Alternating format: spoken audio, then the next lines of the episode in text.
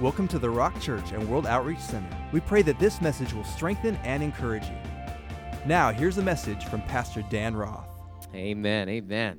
Well, today, get your Bibles and go with me to Acts, the sixth and seventh chapter. We're going to be in both Acts chapter 6 and Acts chapter number 7. We've been in a series called The Story of Us. A couple weeks ago, Pastor Powell did such a great job talking about the beginning of Acts chapter 6, didn't he? He's just a phenomenal teacher of the Word of God. We are so blessed to have him here at the Rock Church and World Outreach Center, leading our Spanish speaking ministries and just being a great man of God and a great pastor. And he brought such wisdom about the, the servers and just the, the attitude that we should have as well. I just thought it was outstanding. If didn't get a hold that message, it is online. And as well, last weekend, Harry and Cheryl Salem just knocked it out of the park. I just love the Word of God from Harry and Cheryl. It was so fun we were in the car driving as we were listening to it, and uh, our, you know the music is a little bit different decade than what our children are involved in. You know what I mean? And so they started to sing, and my son goes, "What is this?" You know, and I said, "Bubba, just listen to it right now, man. Just, just it, it, it may be different, but just listen to the words and listen to the heart behind it." And when they told the story of what that song was about, oh my gosh, we all were like, "Oh wow, we love that song. That is amazing." And then to think about Harry walking outside just roaring, right? That was enough to bless me. I was just laughing loving the idea of Harry walking around roaring. But you know what? We need to call those things out. We need to speak restoration and healing in our land and believe God for great things. So, once again, very important message, and I believe that it's good for all of us. Today, talking about the story of us, uh, the specific title of today's message is The Marks of Christian Martyrs. Marks of Christian martyrs. When I said the word martyrs, it got really quiet. In fact, you could have heard a pin drop outside when I dropped that word on you all, because I don't believe that anybody really likes the idea of a martyr. Martyr is somebody who gives their life for a cause. And specifically, we're talking about Christian martyrs because all of us are called to lay down our lives for the gospel of Jesus Christ. In fact, you can't even enter the kingdom without laying down your life. Is that right? We preach a gospel here that is all of your heart and all of your life, that you are laying down your life, you are dying to self, and therefore you are dead to your past man, and now you are alive to Jesus Christ. But that word martyr is only translated in the New Testament three times as this word that we see, martyr. And it refers to the young man that we're going to be taking a look at in the story of us, the story of Acts in chapter number six and chapter number seven. But 29 other times in the New Testament, this word is also translated a different word, and that word is witness. How many of you know that all of us are called to be a witness of Jesus Christ? Listen, if Jesus has saved you, if Jesus has taken you up out of the pit that you were in of sin and death, if he has cleaned you up and set your feet upon the rock, if Jesus has changed your life, if Jesus has healed you, if Jesus has saved you, if Jesus has changed you, if you've been up in the middle of the night and Jesus has given you peace that passes all understanding, or he gave you sweet sleep, if Jesus has done anything in your life that you have seen, then you are a witness of Jesus Christ. So when I talk about the marks of Christian martyrs, really I'm talking about you and I'm talking about me. There are some things that we need to see in our lives that should be evident because we are called to be a witness of Jesus Christ. Acts chapter number 6, verse number 8, we see this young man named Stephen. Look at what it says in Acts chapter 6, verse number 8. I'm reading from the New King James Version. It says, And Stephen, full of faith and power. Everybody say faith and power. Say it again. Say faith and power. Online. Why don't you type that in the comments if you see the comments section right now? Faith and power. Stephen, full of faith and power, did great wonders and signs among the people. Now, if you remember last time we were together talking about this young man, Stephen, Stephen was a table waiter. Is that right? There was a distribution that was going out to the widows, and the Greeks said, Hey, hey, hey, hey, wait a second, wait a second. We're being overlooked in the distribution. This isn't fair. And the apostles said, Why should we be serving tables? Right? We need to be giving ourselves to prayer and to the Word of God. It wasn't beneath them to do this, but there was something that they needed to keep the main thing the main thing. And so they decided that they were going to set able men full of wisdom and full of the Holy Spirit over this matter of distributing to the needs of the widows. And in doing so, they chose this young man, Stephen. Now, Stephen was a table waiter. Think about it in these terms. Stephen was the guy that when you're sitting at your table and you start slurping your drink and you hear the bottom of the cup start going, he was the one that you shook your glass at to make sure to rattle the ice to let him know, hey, I need a refill over here, bro. That was Stephen. Stephen was the guy that you would call over, hey, can I get some uh, a side of ranch for this? You know, that, that, that was the guy that we're talking about right now. Stephen was a table waiter, he was a server. But the server started serving up miracles, signs, wonders are taking place. This man is full of faith and of power. The humblest of positions became the highest of potential.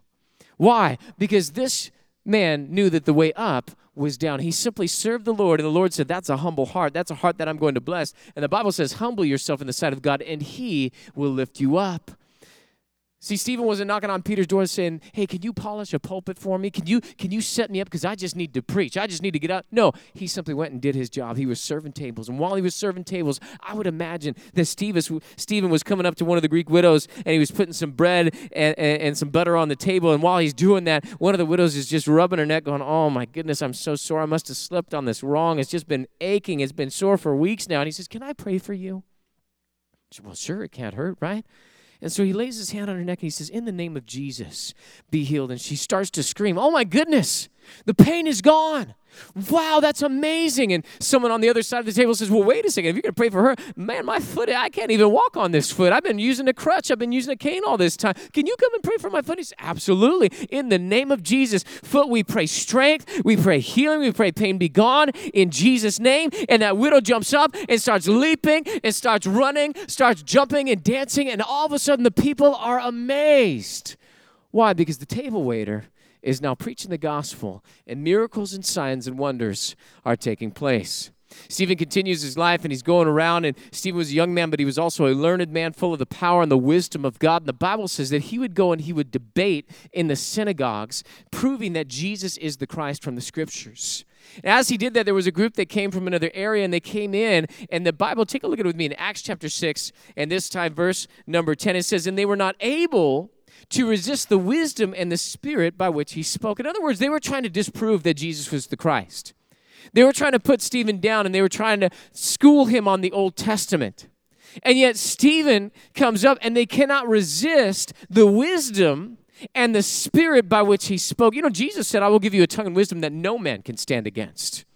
God told Joshua, No man will be able to stand before you all the days of your life. See, when you are humbly submitted to God, you don't have to worry about what's out there. You just simply have to follow the will and the word of the Lord, and God will back you up. And so, Stephen was schooling these guys on the Old Testament, schooling them on Moses, schooling them on the prophets, and he was proving from the scriptures that Jesus is the Christ. Now, the story goes on that the people who were losing the debates with Stephen decided to lie about him and falsely accuse him. They actually went out and they got false witnesses to speak evil against him in front of the religious leaders of that day. And they said that he was talking about the temple, he was talking against the holy place of God, which was an offense that was punishable. And so Stephen is brought before the council of religious leaders and he's asked to give his defense. The high priest looks at him and says, Are these things so? And rather than just say, Well, yeah, they are so, or no, they're lying Stephen goes into a full on historical discourse about the history of the nation of Israel, starting with Abraham, going down to Isaac, and then Jacob, and then going into Joseph and how his brothers rejected his leadership and sold him into slavery. How he went down to Egypt and he saved his whole family and became the leader that he had the dream about him being, and how the rest of the family came down and how they were enslaved in Egypt. They came out with Moses. Moses was the one who, when he tried to deliver the nation of Israel, he was rejected as their leader. But then Moses is the one that God chose after 40 years of wandering in the wilderness to come and to deliver the nation from their bondage of slavery in Egypt. But Moses didn't take them into the promised land. Joshua brought them into the promised land. And then eventually the kingdom was set up. David was king, but David did not build the house of God. Why? Because he had too much blood on his hands. And so Solomon was the one that built God a temple. But then Stephen concludes that God does not dwell in temples made with hands, but the fullness of God fills the whole of the universe because God is so great and so big. And all this time he was talking about the fathers and he was pointing out they, they, they, but now all of a sudden he turns on them and he says, You, you, you, and he gives them a scathing rebuke that they were not ready for. Much like Peter did as well, and talking about how they took the Christ, the prophet, the one who Moses said would come, and they rejected him. Ultimately, they rushed Stephen out of the city and they put him to death by stoning him. Wow, what a story. What a life that was lived. Now, I don't believe that every Christian is called to give their blood and sacrifice their life as Stephen did as a martyr in that sense of the word, but we are all called to be a witness of Jesus Christ and to lay down our lives for the sake of the gospel. That we are ready to live and to die for God. And there are some marks that I see in Stephen's life, and we're going to go throughout Acts chapter 6 and Acts chapter number 7 to see some of the things that mark Stephen's life that should be evident in our lives as well. The marks of Christian martyrs, first one is this, is the face of an angel. The face of an angel. What do you mean by that, Pastor? The face of an angel. Many times when we think about angels, we think about those guys dressed up in a long white robe. They got a golden sash thrown over their shoulder. They're strumming on a, a harp, right? And they've got wings, big wings that are coming out of their back, and maybe a, a halo, like a little glittery thing from a Christmas production over their heads. That's what we think of many times when we think of an angel. Why do we think that way? Because we were raised on cartoons, raised on pictures that we've seen, images and things like that in pop culture. And so we get that image of an angel, and yet the Bible has a very different picture of angels. The Bible says that these are mighty beings, that they have the form and the appearance of a man, and yet when they show up, their countenance, their, their, their whole appearance, and the whole presence about them is so strong and so mighty and so awe inspiring that people have tried to worship them and that people have fallen back in fear. Many times when the angels show up, the first words out of the angel's mouth are, Do not fear. Because they're so powerful and so awe inspiring. The Bible says that their clothes are like the appearance of lightning. What does that mean? You ever seen lightning in the middle of the night? Right? It flashes, it illuminates everything around it, and it's awe inspiring and fearful, even. See, their appearance was like lightning. I believe that when they looked on the face of Stephen, his face was awe inspiring, that there was something, there was a glory radiating out of him, that something was, was on him, and that there was even a fearful presence as they looked at this man, that he was boldly standing there with the glory of God radiating out of his face. Look at what it says in Acts chapter number 6, verse number 15.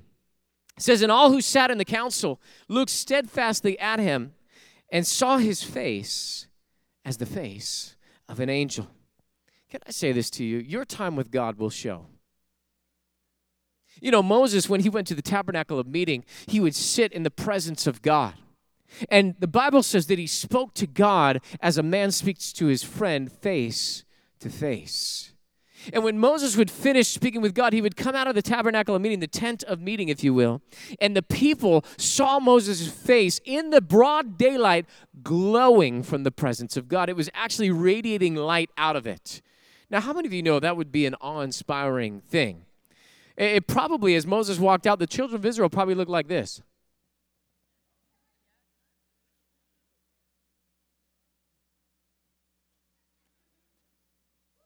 Why? Because he's glowing, he's radiating, he just came out of the presence of God. Look at the glory on Moses' face. In fact, Moses was a little insecure about it, so he took a veil and he put it over his face anytime he would go out from the presence of God because he didn't want people staring at him. He was a lot like you and a lot like me. We all battle these insecurities, and yet the Bible says that we all with unveiled face behold the glory of God as in a mirror that we can have face to face encounters with God. See, we are no longer under the old covenant. We are now under a better covenant with better promises. And guess what else? A better presence of God. God is not just with us, He is not outside of us. God is in us, living His life through us. We have the glory of God resident on the inside of us as believers. And as you spend time with God, as you spend time in His presence, as you worship at His feet, as you pray to Him, as you get into His Word, you can hear His voice anytime.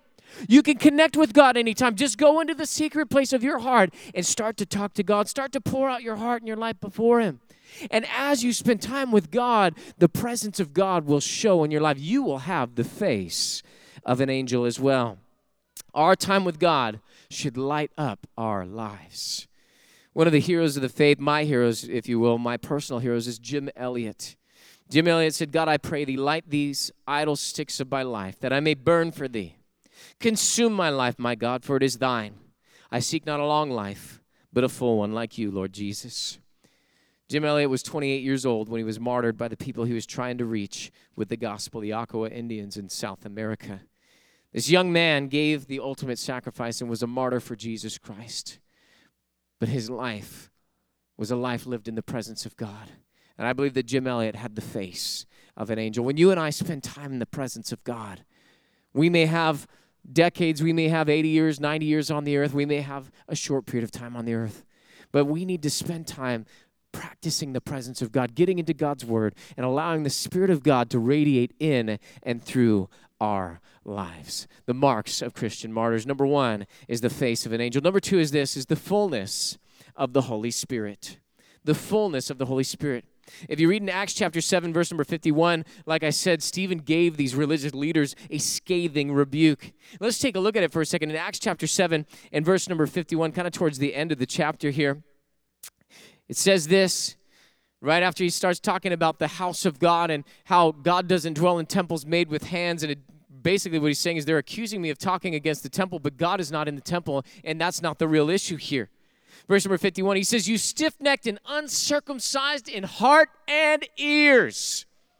Now, he just said a mouthful right there. So, why don't we stop right there and just camp out for a second? What did he say? You said you stiff necked. Many times in the Bible, you read that they are a stiff necked people. What does that mean? You ever seen somebody with a stiff neck? I mean, they'd be walking around, you, you call them, hey, and what do they do? They're not pliable. They're not bendable. They're, they're not easily molded. They can't conform. They can't turn that well. God is saying, You're on your course, you're going your direction, and you are not willing to just simply turn. No, you have to, in order to turn somewhere, you're a stiff necked person. You're not going to turn. You're not going to bow. You're not going to submit yourself to my will and to my way. And then he goes on and says, And uncircumcised in heart and ears. Now, we're, we're people, we're not Jews. Most of us in this place probably are not Jewish people. But circumcision to us is a medical procedure that they have that's elective for male children when they're born in the hospital, right? And it's kind of like, well, do we want to do that? Do we not want to do that? You know? But the nation of Israel had a very different perspective of circumcision. They were required by the religious law to have their children circumcised on the eighth day. And the reason why they did that was because that was a sign of the covenant that God gave to their father, Abraham. Right? They took great pride in the fact that their father was Abraham, this great man of faith. And God gave Abraham the sign of circumcision in his flesh. Circumcision is the cutting away of unnecessary flesh. It was a very personal thing. Remember, every male child had it. Every single individual in the nation of Israel, every male child had that personal reminder that they were in covenant with God. What is a covenant? It's an agreement, it's the binding, most closest, most solemn, and sacred of all contracts. We would think of it in terms of marriage that everything I have is yours now and everything you have is mine. There's no longer me, there's we. And in the same way, they had a reminder that we are in covenant with God. We are in a binding, close, solemn, sacred relationship with God. No one else has this special relationship with God like we do. We are circumcised now. So we have a personal relationship with God. Everything I have is God's, everything God has is mine. That's why David, when he came up to the battle lines and he saw Goliath there railing against the nation of Israel and speaking blasphemies against God, he said, Who is this uncircumcised Philistine? Who would defy the armies of the living God. What is he saying? He's saying he doesn't have any relationship with our God. We have a covenant, we have a relationship with God. It was very personal, it was private. Think about that for a second. Some of you guys started squirming when we started talking about circumcision. Why? Because that's that's, that's private. That's a private matter. We don't talk about those things, right? Very private. It was personal and it was private, but guess what else it was? It was permanent. You can't change it. When you cut away that flesh, that flesh goes and it dies. Was a permanent thing for each and every one of them. So here, he says, You are uncircumcised, but not in the flesh. They were all circumcised in the flesh, but in heart and in ears. What is he saying? You can't circumcise a heart. You start cutting away that, you're going to have problems in the natural. So, what is he saying? He's saying the heart, the true heart, the deepest part of you, still is wrapped in flesh. You are still covered with the old relationship, the old man. You do not have the special relationship with God in your heart. And also, what does he say? Over your ears. Everybody cover one of your ears for a second. Just cover one of your ears. Now, as I'm talking, I want you to notice that it just got a little bit harder to hear, didn't it? If you want to cover your other ear. All right? And as I talk, it's getting even harder to hear now, right? Okay, go ahead and release. Did that sound like uh, Charlie Brown? Wah, wah, wah, wah, right? See, if you're uncircumcised, if you've got flesh covering the way you hear the voice of God, you're not going to hear him clearly and do his will. So he says, You stiff necked and uncircumcised of heart and of ears. You don't have a real relationship with God just because you're circumcised in the flesh and because you feel like you've got a covenant that you're proud of. No, God resists the proud, but he gives grace to the humble. And so you're not willing to bend, you're not willing to move, and you cannot hear from the voice of God. And then he goes on, You always resist resist the Holy Spirit as your fathers did, so do you. Man, he's all up in their face, isn't he? Scathing. He upbraids them. He tells them, listen, you guys are resisting the Holy Spirit as your fathers did. See, that's why he gave them that history lesson was to remind them they went against Moses, they sold Joseph into slavery, they rejected the leadership that God had, and now you've crucified Jesus Christ. You always resist the Holy Spirit as your fathers did, so do you. You're operating in the flesh rather than in the Spirit. You say Abraham's your father, well, guess what? If he was your father, you'd be in faith. So he goes on in Acts chapter 7 and verse number 55, we see the contrast of Stephen's life. Now remember, the Sanhedrin, the religious leaders of that day, the Pharisees and the Sadducees, they were resisting the Holy Spirit. Now let's take a look at Stephen. Remember, these are the marks of Christian martyrs, talking about the fullness of the Holy Spirit. Acts chapter 7, verse 55. But he, speaking of Stephen, being full of the Holy Spirit. Everybody say full. Say it again, say full. Type it in online. Come on, type it in the comments. Put full right there being full of the Holy Spirit, gazed into heaven and saw the glory of God and Jesus standing at the right hand of God. Can, can, can, I just stop for a second? Can I stop right here? Can I just preach this verse for one second? Is that all right with you guys? All right. So Jesus is doing what in this passage? He is standing at the right hand of God. But hold on a second. We got a problem, don't we? Because last time we saw Jesus, he was received up into glory, and the Bible says that a cloud covered him out of the eyes of the disciples. So, what happened to Jesus? Mark, the 16th chapter, you'll find out that Jesus ascended to the right hand of God, and the Bible says that he sat down at the right hand of God. Why did Jesus sit down at the right hand of God? Because the work was finished. What work? The work of redemption the work of atonement. See, up until that time, the high priest every year had slaughtered an animal for his own sins and for the sin of the nation. And he brought the blood of that animal into the presence of God, the mercy seat, signifying the throne of God in heaven. And he would sprinkle the blood there, showing that an innocent life had been given for the guilty nation. And that year, the sin was covered by the blood of the sacrifice. But the high priest never got to sit down after he finished the work that day. No, he went out from the presence of God, and the next year he had to come back in and do it again. But our King Jesus, come on, can I preach this right now? Our King Jesus, he comes to the earth. He lives as the Lamb of God, the perfect, spotless, sinless Lamb. And he goes to the cross and he lays down his life on our behalf. The innocent life given for the guilty nation, for all of us. And it wasn't with a goat, it wasn't with a calf, it wasn't with the ashes of a heifer or the sprinkling of blood from another that Jesus took. No, he went into the holy heaven of heavens. He went into the very presence of God and he went to the mercy seat and he sat down at the right hand of God, signifying that it is finished. The work of redemption is done. Now our sins have been paid for. But remember, we have a problem.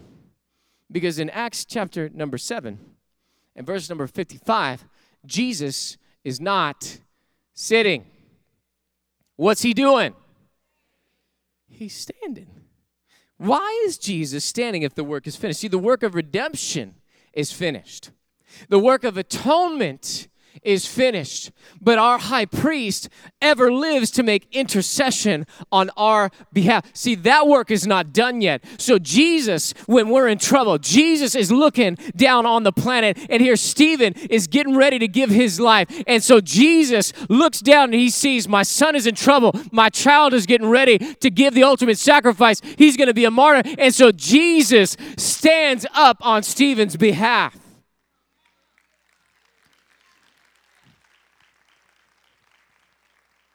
But you know Jesus is watching your life too. Oh, come on. Jesus is watching you. He saw you when you got up this morning. He saw you when you were watching the news and you started to frown and you started to have fear rest on your shoulders. He saw you when your neighbor called you and said, Hey, we've got a problem on the street and something's going on. He saw you when you opened up that bill and you thought, What am I going to do? I just lost my job. He saw you when you started having that argument with your spouse and you thought, I don't know how we're going to recover from this. He saw you in the middle of the night when you were crying out to God. He saw you there and Jesus didn't just sit idly by. No, Jesus saw you in that position and Jesus stood up on your behalf. He's making intercession for you, He's praying to the Father. We need to keep our eyes fixed on Jesus. See, we can either resist the Holy Spirit or we can yield to Him and be filled by Him. If we resist, we will find ourselves fighting against the work of God, just like the Sanhedrin did. But if we will yield, we will find God fighting on our behalf. Jesus will stand on your behalf. Come on, somebody, give the Lord a praise. That's good news. Last one for us today. The marks of Christian martyrs. Number one is the face of an angel. Number two is the fullness of the Holy Spirit. We need to walk in the Spirit and be filled with the Holy Spirit of God. Last one is this is faithfulness unto death. Faithfulness unto death. You know, many times people are afraid to die. I find a lot of Christians are very fearful about the end times, they're very fearful about death. My goodness, seeing the things that have taken place in recent months and this year, I've been surprised at how many people are in such fear over death. Can I tell you something? There are worse things than dying. Like, how about going to hell? That's the worst thing that could ever happen to us. But as Christians, as believers, we don't fear death. Why? Because Jesus defeated death. Jesus died and raised again. And now he gives the power of an endless life to all those who will believe on him for their salvation. Death no longer has hold on you, death no longer has power over you. So then, why are we afraid? You have no need to fear. See, if you're born twice, you only die once. But if you're only born once, then you're going to end up dying twice. And we may pass from this life into the next life. We may die. You know, if Jesus doesn't come back, the, the statistic is still the same 100% of the people that are born on the planet will die. And death is a part of life, isn't it? We're all going that way. We're all going that direction. Sometimes, my daughter hates it when I say this, but all of us are slowly dying, aren't we? From the moment we're born, we're set on a course. It's a part of life. It's not something that we have to fear. See, the Bible says, Yea, though I go through the valley of the shadow of death, I will fear no evil. You don't have to be afraid of dying because to a Christian, dying is just a simple changing from this life into the next. It's taking off this garment of sin and flesh and sickness and discouragement and disparity, all those things, and robing ourselves with the eternal, with true life, and that tent that we're going to be in forever and ever, our heavenly dwelling. See, for the Christian, death is to be welcomed. Death is something that we look forward to. Why? Because I get to go and be with Jesus. What could be better than that? And I do not fear the things that man can do to me on the earth. You can torture me, you can lock me up, you can try and shut me up, but guess what? This life is but a vapor, and no longer how long I suffer on the earth, I've got rewards in eternity. I should have had a great big shout and amen on that. There are much worse things than death, and yet everybody's tripping right now. Oh, we're to die. Yay, guys, yay. We get to be with Jesus. Come on. But we need to be faithful and look at the life of Stephen. Acts chapter 7, verse number 59 and verse number 60. Let's take a look at these two verses. Acts chapter 7, verse number 59, last two verses in chapter 7. And they stoned Stephen as we, he was calling on God and saying, God, why? God, where are you? God, what are you doing? I've signed up to be a Christian. It's supposed to be prosperity and blessings. And where's the wealth and where's the health? And now they're going to throw stones at me and kill me? Is that what your Bible says? Maybe online you got a different translation than I do. No, what does it say? It says, and they stoned Stephen as he was calling on God, saying, Lord Jesus, receive my spirit. What was he doing? He's saying, Daddy, come get me right now. He said, I'm, I'm ready to go. I've lived my life. He's welcoming it. Look at verse 60. Then he knelt down and cried out with a loud voice, Lord, do not charge them with this sin. What is he doing? He's praying for the people that are murdering him. Who else did that in the Bible that we know of? Jesus, Father, forgive them, for they know not what they do. See, he was so full of the Holy Spirit that as they're throwing stones at him to kill him, he's praying for them. Lord, do not charge them with this sin. He is operating to the very end in the Spirit of God. God would not want us to curse. No, He would want us to bless each and every day of our lives. And look at this. And when He had said this, He fell asleep. Notice it doesn't say He died, it says He simply closed His eyes and ended the day and went to sleep. See, for a Christian, death is not pain, it's not sting, it's not hurt, it's not harm. For us, it's simply that the day has passed.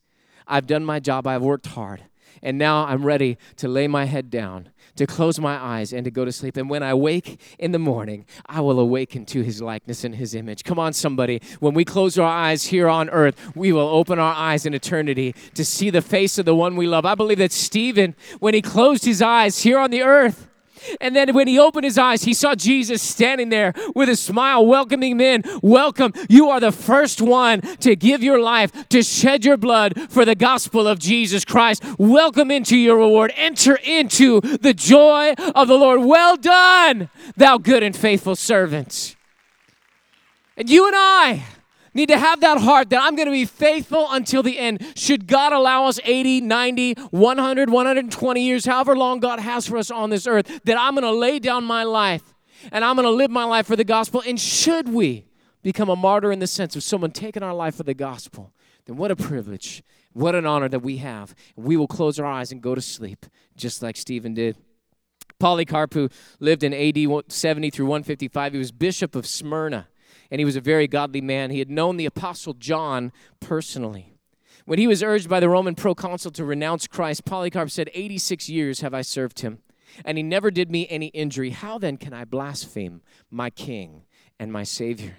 When they went to light him on fire, uh, the Foxe's Book of Martyr records that there was a supernatural miracle that took place. The flames encircled him, but they never touched him. And eventually they had to take a sword and they had to run him through in order to kill him. 605 years ago, a man by the name of John Hus was a Bohemian reformer. And he says, What I taught with my lips, I seal with my blood. And as they lit him on fire, he started to sing hymns. When his friend Jerome told his executioners to kindle the fire before his eyes, because he, if he was afraid, he would not have come to that place. See, these men welcomed death, and Jerome also was singing hymns as the flames engulfed him. Guys, there are much worse things than death. Much worse things than just dying a simple death and closing out the chapter here on earth. Because we have an eternal dwelling, we have an eternal reward that we were looking for.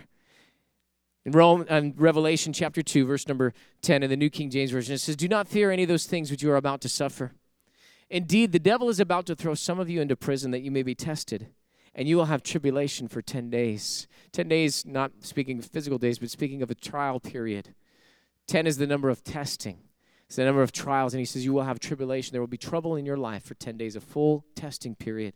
But look at what he says Be faithful until death, and I will give you the crown of life.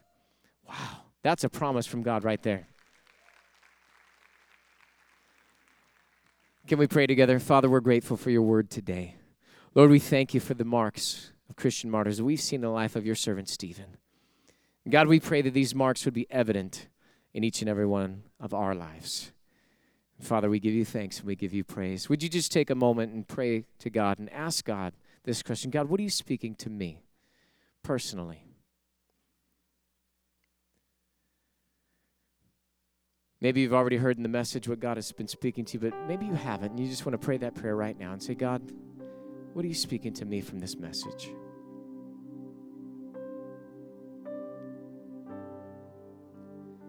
For some of you, maybe God was speaking to you about your personal time with Him.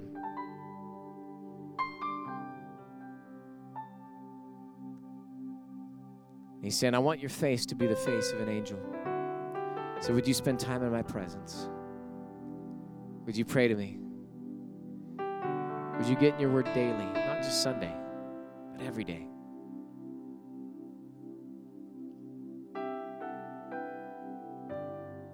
What's God speaking to you? For some of you, God might be talking to you about being filled with His Spirit. You've been walking in the flesh. Maybe you've had your hands over your ears when it comes to the things that God has been speaking to you. God is saying, Will you have an uncircumcised heart and an uncircumcised ear? Will you hear my voice? And will you follow me wholehearted?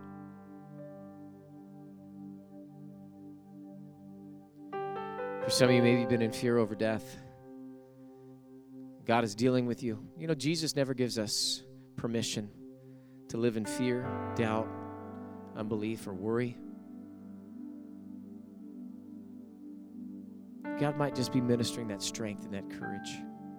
Will you be faithful unto death, whether you live out your life to a ripe old age or whether persecutions come and we give our lives for the sake of the gospel? What is God speaking to you?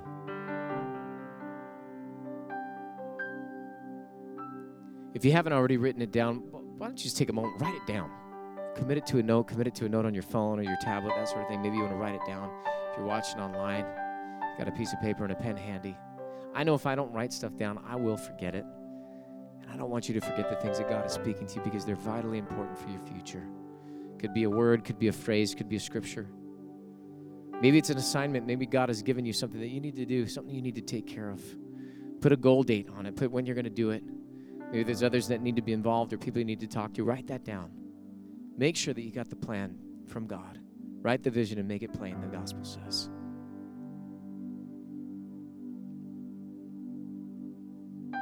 If you're here with a faith filled friend, maybe your spouse, children, someone that you trust, you just want to show them that note or whisper in their ear what God is speaking to you, go ahead and do that right now. If you're online watching and you want to just share with your family, the people that are around you, you can. Or maybe you're comfortable putting it in the comments. You want to put the scripture that God shared with you, or maybe the word, you know, encouragement, grace, favor, blessing, whatever it is that God has spoken to you, if you feel comfortable, go ahead and put that in the comment section there. We'd love to rejoice with you what God is speaking into your life.